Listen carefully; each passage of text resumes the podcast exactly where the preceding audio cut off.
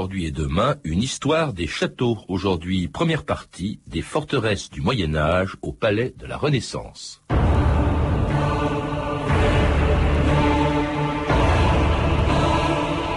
Le château, sur une falaise, était si puissamment fortifié que jamais si riche forteresse, homme qui vit, n'a contemplé. Chrétien de Troyes.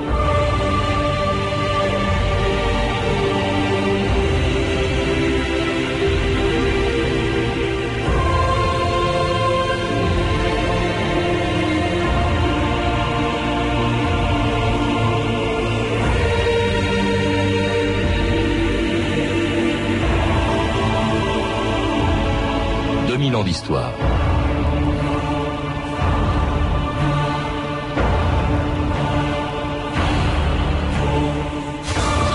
Dix siècles après leur apparition en France, en Espagne, en Allemagne, en Angleterre et jusqu'en Palestine, les châteaux forts sont avec les cathédrales les derniers vestiges d'une époque aujourd'hui révolue.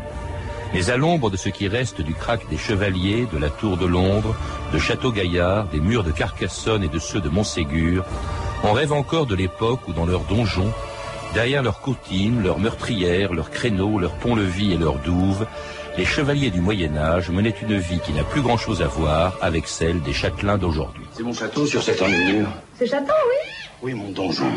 Où sont mes hours et mon pont-levis? Et mes oubliettes? Elles sont toujours intactes. Quant aux oubliettes, c'est une légende. Papa a toujours prétendu qu'un souterrain partait de la chambre du Hardy, mais avec mes cousins, on les a jamais trouvés.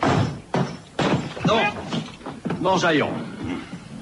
Ah, c'était beaucoup plus accueillant autrefois. On faisait brûler des arbres entiers. Il y avait de beaux tapis sur les sols et les murs. Il n'y avait pas une soirée sans jongleurs, ménestrels et ribaudes.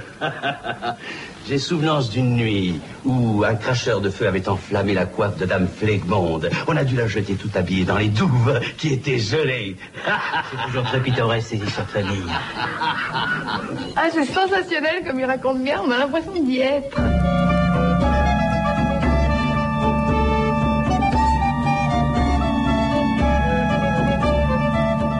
Gérard Denisot, bonjour. Bonjour. Je vous ai vu sourire évidemment avec, en écoutant cet extrait des visiteurs. euh, c'est l'histoire de ce chevalier du Moyen Âge égaré au XXe siècle et ne retrouvant plus ou ne reconnaissant plus son château ou alors des châteaux. Il y en a des centaines en France, euh, construits entre le Xe et le euh, XIXe siècle et on, dont beaucoup se retrouvent dans, dans votre Larousse des châteaux. Mais alors que peuvent avoir en commun des châteaux aussi différents que les châteaux forts du Moyen Âge, les châteaux de la Renaissance, les châteaux classiques comme celui de Versailles Qu'est-ce qu'ils ont en commun tous ces châteaux qu'on retrouve dans votre livre? Ce qu'ils ont de commun, c'est le symbole, le symbole du pouvoir, puisque le château est avant tout la résidence fortifiée d'un puissant et de son entourage. Donc le château est un signe, c'est même le premier signe du pouvoir en Europe. Il arrive qu'il le soit ailleurs, au Japon par exemple, et il euh, a au cours des âges considérablement évolué en fonction de ce qu'on lui demandait, d'avoir des capacités défensives, offensives, sanctuaires, mais il reste avant tout un signe et c'est ce qui les distingue de la totalité du patrimoine monumental. Alors, autre chose que tous ces châteaux ont en commun, vous le faites remarquer, même si aujourd'hui un certain nombre d'entre eux sont perdus au milieu des villes, c'est le cas du Louvre, dont on oublie parfois qu'il a d'abord été un château du Moyen Âge, c'est le cas par exemple du château de Saint-Germain, c'est que c'était initialement leur solitude. C'est d'ailleurs de là que vient le mot château, je crois. Ah oui, tout à fait. Le, castrum, qui vient du verbe latin castrare, qu'il n'est pas utile de traduire, et que par acception un peu amplifiée, on, on traduira par euh, couper, retrancher le château. Et donc, euh, en fait, c'est le castellum qui est la partie du castrum qui coupe un certain univers de la totalité de ce qui l'environne. Autrement dit, on n'entre pas dans un château, mais on en sort difficilement. hein. C'est un monde complètement fermé sur soi-même. Alors, autre chose qui peut surprendre, on dit toujours, euh, quand on pense château, on pense d'abord château fort, on sait qu'ils sont nés, au- nés au Moyen Âge, mais c'est tardivement dans le Moyen Âge qu'ils apparaissent. J'étais surpris d'apprendre qu'au fond, les tout premiers châteaux, nous verrons que s'ils étaient très rudimentaires, n'apparaissent qu'au 9e, 10e siècle à peu près.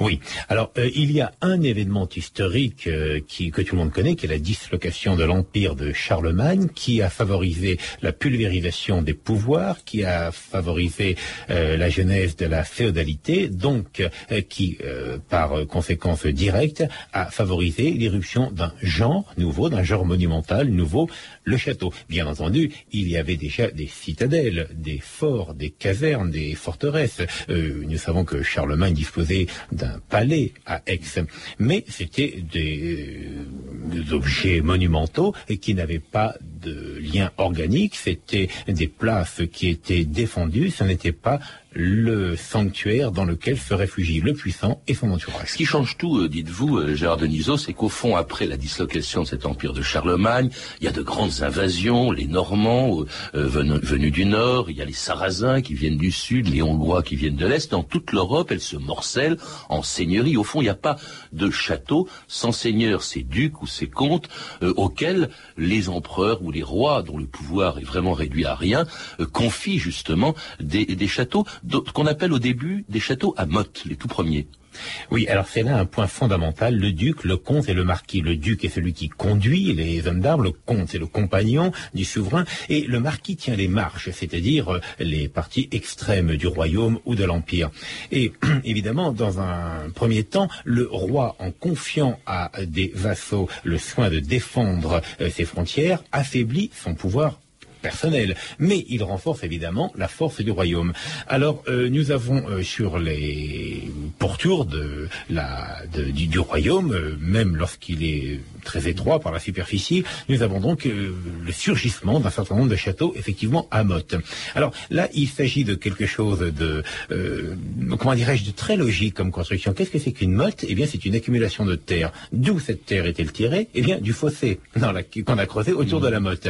C'est-à-dire qu'en fait, on construit une motte qu'on entoure d'un fossé, puisque la terre extraite de ce fossé, environ 5000 mètres cubes, c'est la motte au sommet de laquelle on place une construction. L'architecture était en fait était limitée, euh, était réduite à sa plus simple expression.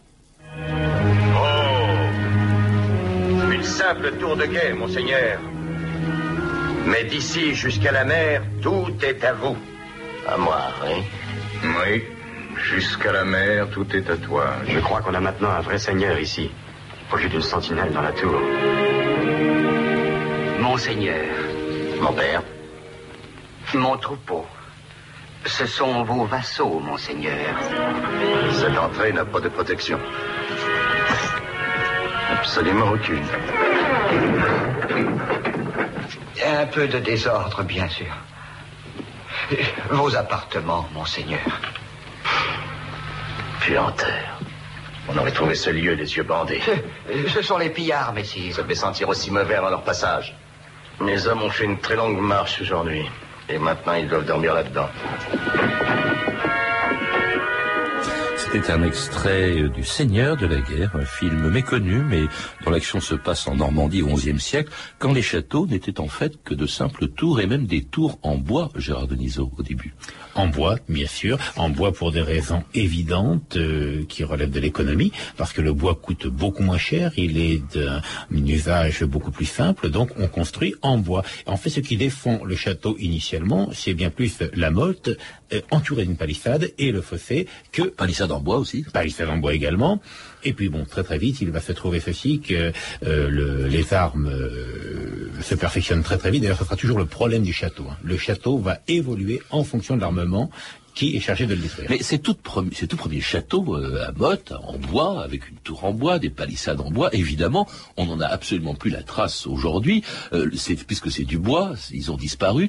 Alors en revanche, ce qui est très intéressant dans votre livre, justement, c'est que euh, une des toutes premières photos, parce qu'il est richement illustré, c'est justement la reconstitution d'un de ces châteaux. Je crois que c'était Sylvain, euh, euh, le, le château de Sylvain d'Anjou, hein, c'est ça? Absolument, oui. Et, et alors là où on voit, c'est une tour carrée en bois, entourée d'une palissade en bois, bois, avec en bas ce qu'on appelle, je crois, la basse-cour qui servait au fond à rassembler la population en cas de danger. Oui, c'était un de ses offices, mais euh, en fait, elle, rassemblait les communs, c'est-à-dire tout ce qui servait à la gestion du château euh, ordinaire. Oui, le premier réflexe, effectivement, du spectateur contemporain devant les châteaux à mode tel qu'il a été reconstitué, c'est d'abord la stupeur. Comment pouvait-on vivre dans un espace aussi confiné, aussi mal commode, aussi malsain? Euh, Comment pouvait-on résister sérieusement à une armée? En fait, on voit bien que c'était simplement de petites constructions dans un premier temps chargées de décourager les pillards rien d'autre. Et puis les constructions très différentes. Euh, chaque seigneur avait son son, son château, sa tour, euh, euh, ses palissades. Et c'est le premier au fond à avoir créé, construit un modèle de château fort. C'est Philippe Auguste. Hein, c'est au XIIe siècle en France. Voilà.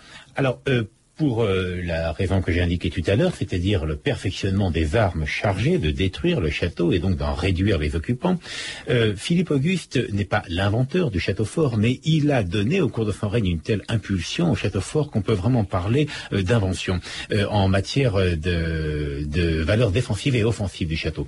pour être clair, jusqu'à Philippe Auguste, je vous rappelle que Philippe Auguste a régné pendant très longtemps, hein, de 1180 à 1223, 43 ans, c'est énorme, et avec Saint-Louis qui lui succédera Or, l'interrègne de Louis VIII, ça fait 90 ans, c'est énorme.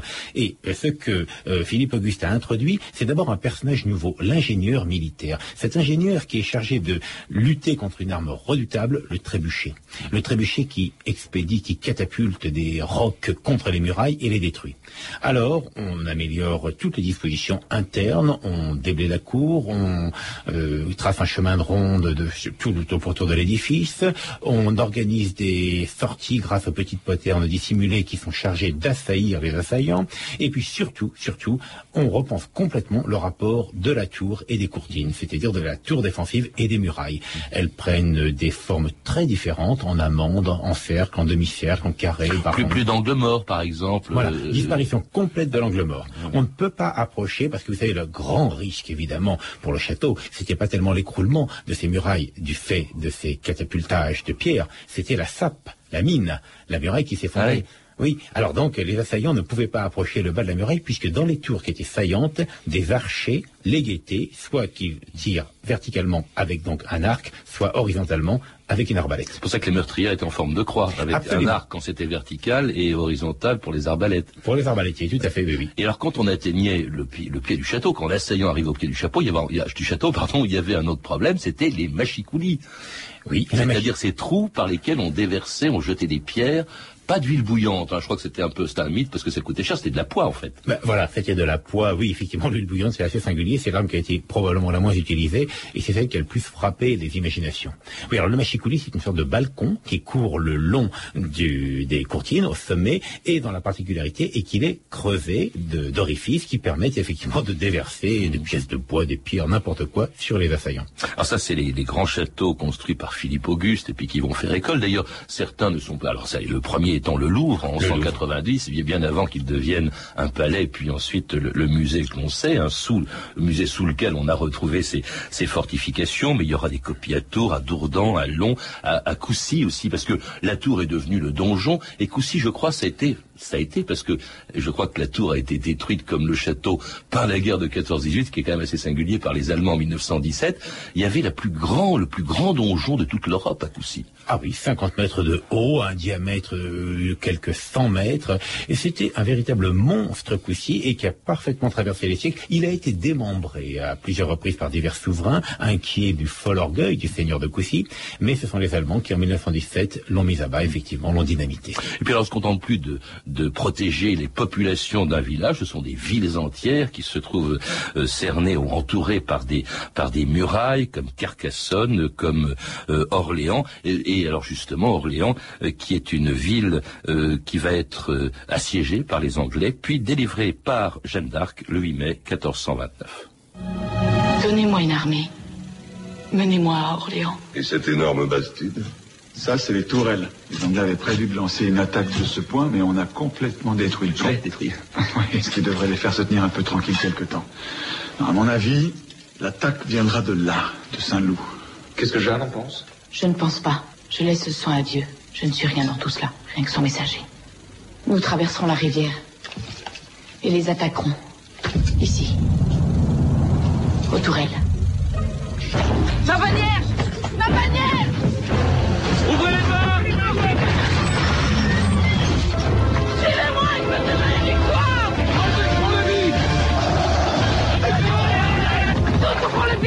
il est fermé le pont-levis C'est pour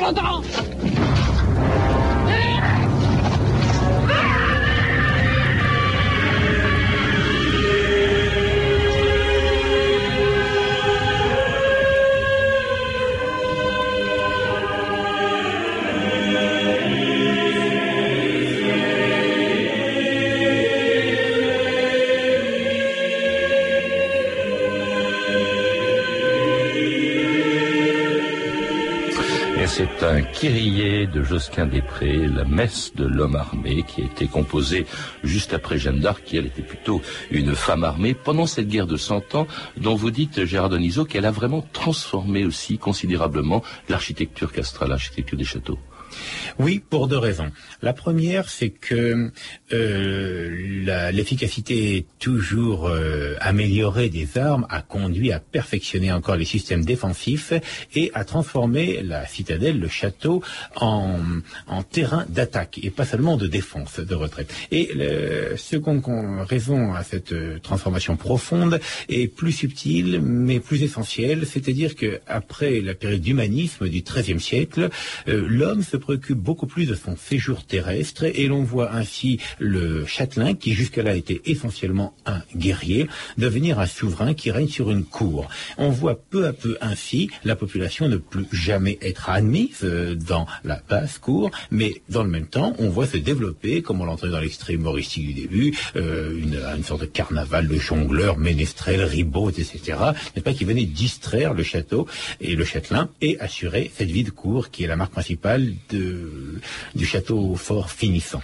Et cela, c'est au moment où ça réaffirme l'autorité des rois, l'autorité aussi de ces souverains qui étaient les papes. Il y a aussi dans votre Larousse, vous ne manquez pas évidemment de montrer le palais des papes qui était un château. Ah, qui est une formidable citadelle, oui, euh, défensive et offensive, euh, remarquablement conçue pour résister à tous les assauts, euh, un véritable château fort, un très très beau château, mais avec une fonction résidentielle évidemment somptuaire, puisque c'est le souverain pontife qui en est le châtelain.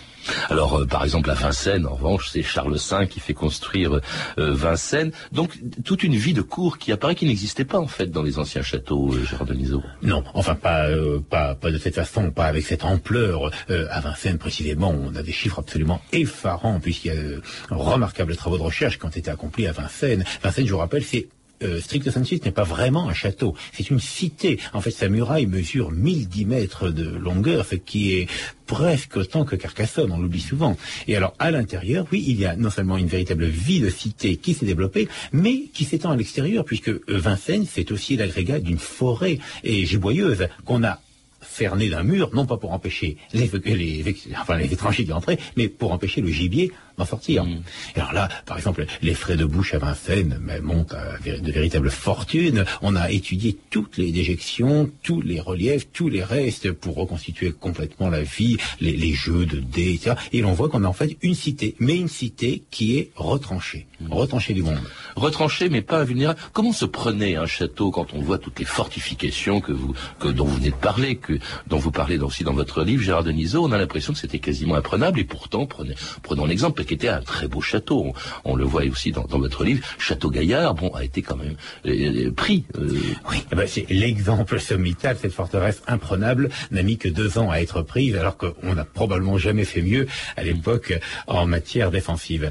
Alors justement, l'exemple de, de Château-Gaillard est extrêmement intéressant euh, parce que on ne sait pas exactement euh, comment la citadelle est tombée. On en a bien une idée. Il y a une, euh, sinon une légende, à tout le moins une anecdote qui a fait florès depuis longtemps, à savoir que les assaillants, euh, assaillants pardon, dirigés par Philippe Auguste, auraient trouvé le moyen de s'introduire par les latrines. Euh, peu importe que ce soit vrai ou pas, il y a d'ailleurs de fortes chances que ce soit vrai, ce qui est remarquable, c'est qu'on a cherché la faille et qu'on finissait toujours par la trouver, par la sape, par la mine, très souvent aussi par la trahison. On achetait des redditions et euh, il y avait également le feu.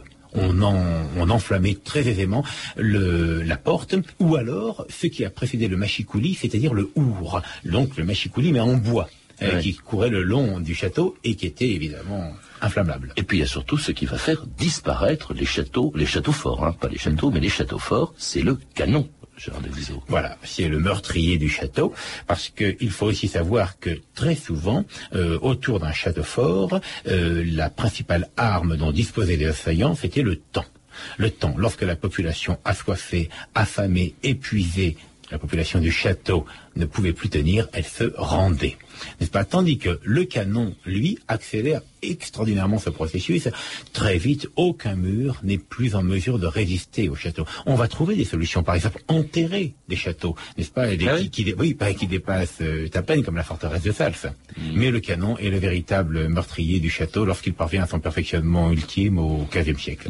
Du château fort, hein, pas des châteaux justement, Du qui, château fort. qui au XVIe siècle euh, vont changer quand François Ier, revenu d'Italie, eh bien euh, leur fait perdre définitivement leur vocation militaire. Ah, Venise, Florence et Rome que j'adore, vous nous envoyez les splendeurs. J'attends encore deux grands Botticelli qui viennent de Padoue et le Saint-Jean de Donato. Vous comprendrez bientôt pourquoi vous raffolez de toutes ces merveilles. Nous le savons déjà, parce qu'elles nous plaisent. Parce qu'elles vous manquaient.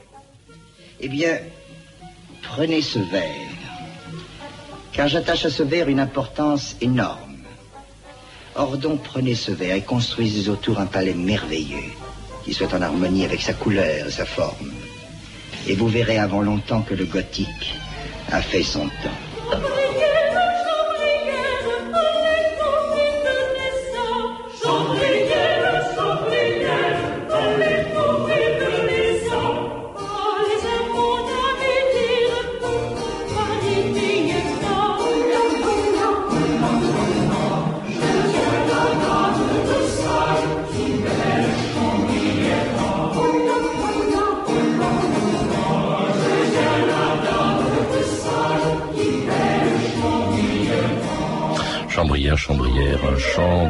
Renaissance française interprété par l'ensemble vocal de Philippe Caillat, un chant qu'on entendait peut-être justement dans ces nouveaux châteaux que sont les, les châteaux de la Renaissance et qui, contrairement d'ailleurs à ce que l'on croit souvent, euh, vous le rappelez, euh, Denisot, ne sont pas venus d'Italie avec François Ier, il y en avait déjà.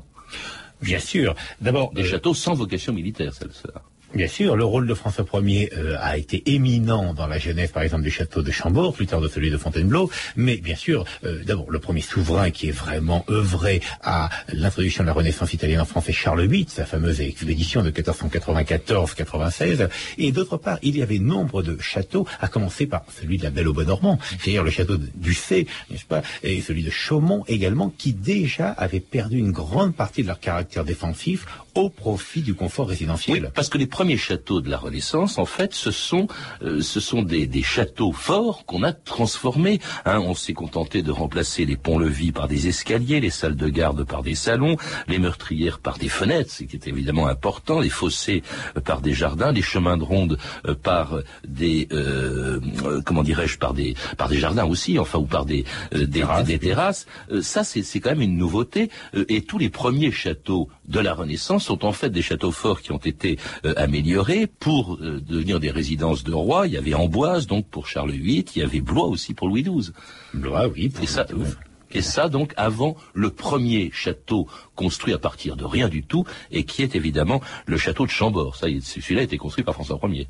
Oui, absolument, puisque ceux qui l'ont immédiatement précédé, les plus célèbres étant Avelrido et Chenonceau, étaient déjà des, euh, enfin, euh, ont été les successeurs de constructions antérieures et ont gardé beaucoup de caractère euh, du château médiéval, même s'ils ont transformé toutes les pièces défensives en pièces ornementales. Non, Chambord est une création ex nihilo à partir de 1519, dans un terrain qui ne s'y prêtait pas tellement, très marécageux et qui a exigé, pour commencer, euh, euh, l'enfoncement dans le sol de dizaines de milliers de pilotis. Donc c'est une création vraiment voulue par un souverain, une résidence royale loin de Paris qui serait... Oui, mais pourquoi, par exemple, ces châteaux, pour la plupart d'entre eux, pas tous, vous vous rappelez euh, Fontainebleau, qui en- fait partie, mais presque tous ont été construits sur la Loire et pas autour de la Seine ou de la Garonne, par exemple, Gérard Denisot? Ah oui, mais c'est que la Loire n'est pas très loin de Paris. Les pays de Loire sont un pays traditionnel traditionnellement et anciennement riche et d'une euh, formant un agréable cadre de vie, euh, il est observé malgré tout que François Ier, qui avait choisi cela, euh, car comme tous les souverains, comme d'ailleurs tous les aristocrates de son temps et d'auparavant, il éprouvait pour la chasse une très grande passion, et évidemment le lieu était rêvé, mais il a très vite mesuré qu'être très loin de la capitale n'était n'était pas et commode pour un souverain. Et au lieu de résider à Chambord, qu'il avait fait construire, je vous rappelle, ça a été absolument énorme, un des plus grands chantiers du siècle. 440 pièces, 350 fenêtres. Il n'y mettait jamais les pieds, dites-vous, justement. On ne sait même pas s'il y a passé 15 jours. Ah, ah oui.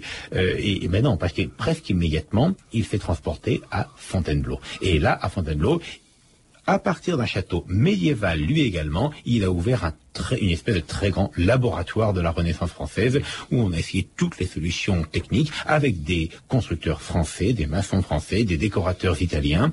Et on a obtenu un objet tout à fait neuf, tout à fait séduisant, mais qui a complètement fait dévier le château de la catégorie générique dans laquelle il était entré. Car au fond, Chambord, pour parler clair, euh, Chambord n'est pas un château renaissant, c'est un château renaissant par la chronologie, mais par euh, le style, c'est le successeur direct de la cathédrale gothique. Mais il a entièrement perdu sa vocation défensive. Là, il n'y a plus aucun, aucun point commun avec euh, ce château-là et puis les châteaux du Moyen-Âge dont on parlait tout à l'heure, Gérard Denisot. Et oui, c'est parce que les souverains ont fini par se rendre compte à partir de la fin du XVe siècle, surtout face à, l'artillerie et à ses dégâts, euh, qu'il y avait une muraille qui était beaucoup plus solide que la muraille de pierre, c'était la muraille de chair. Mm. Et donc, on a envoyé les troupes en avant du bâtiment à protéger. Et l'on passe ainsi des châteaux au palais, une métamorphose dont nous parlerons demain avec avec vous, Gérard Denisot. En attendant, je recommande la lecture de votre livre, Le Larousse des Châteaux. Vous êtes également l'auteur de Peindre la musique, publié aux éditions Akatos. À lire également Les Châteaux du Moyen Âge, énigmes et secrets au temps de la féodalité, une sélection de Reader's Digest. Vous avez pu entendre des extraits des Visiteurs de Jean-Marie Poiret, disponible en DVD chez GCTHV, le Seigneur de la Guerre de Franklin Schaffner avec Charlton Heston, Jeanne d'Arc de Luc Besson en DVD chez GCTHV et Si Paris m'était compté de Sacha Guitry édité par TF1 Vidéo. Toutes ces références sont disponibles par téléphone au 32 30, 34 centimes la minute ou sur franceinter.com. C'était 2000 ans d'histoire avec sur les remparts Pascal Baldassari et Clotilde Thomas, dans la salle des gardes Claire Tesser, Camille Pousse-Jalaguier et Mathieu Ménossi et dans son donjon notre réalisatrice Anne Kobilac. Nous écoutions l'émission du 31 octobre 2005. Demain, dans 2000 ans d'histoire, les châteaux, deuxième partie 2000 ans d'histoire, tout l'été, 13h30 avec Patrice Gélinet.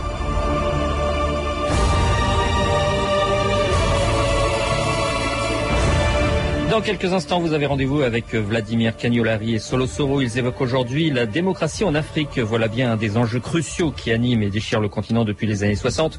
Court-circuité par la soif de pouvoir de dirigeants africains, l'interventionnisme occidental, les lacunes du système éducatif qui facilite l'exploitation du vote ethnique ou régional, la démocratie en Afrique a encore bien du chemin à parcourir. Certains remettent en cause l'adoption du modèle démocratique occidental sur le continent.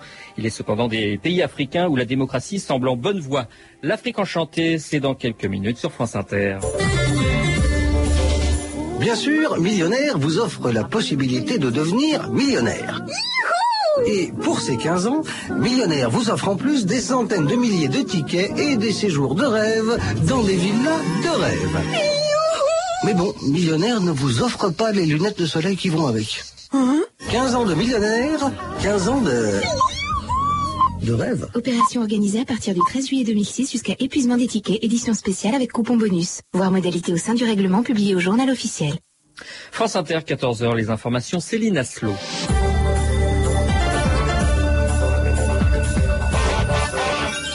L'offensive israélienne ne faiblit pas, l'aviation continue ses raids sur le Liban Sud. 25 personnes sont mortes dans les, bombardements aujourd'hui. Cela porte à 164 le nombre de civils libanais tués depuis mercredi dernier.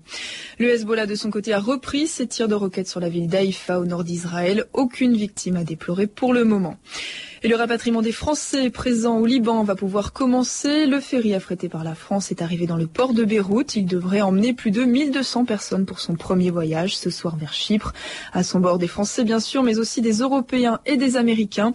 En priorité des enfants, des personnes âgées et des malades. Ils seront ensuite rapatriés par avion depuis Chypre. Et pendant ce temps, Dominique de Villepin fait le voyage dans le sens inverse. Le Premier ministre est dans l'avion pour Beyrouth. Il part témoigner du soutien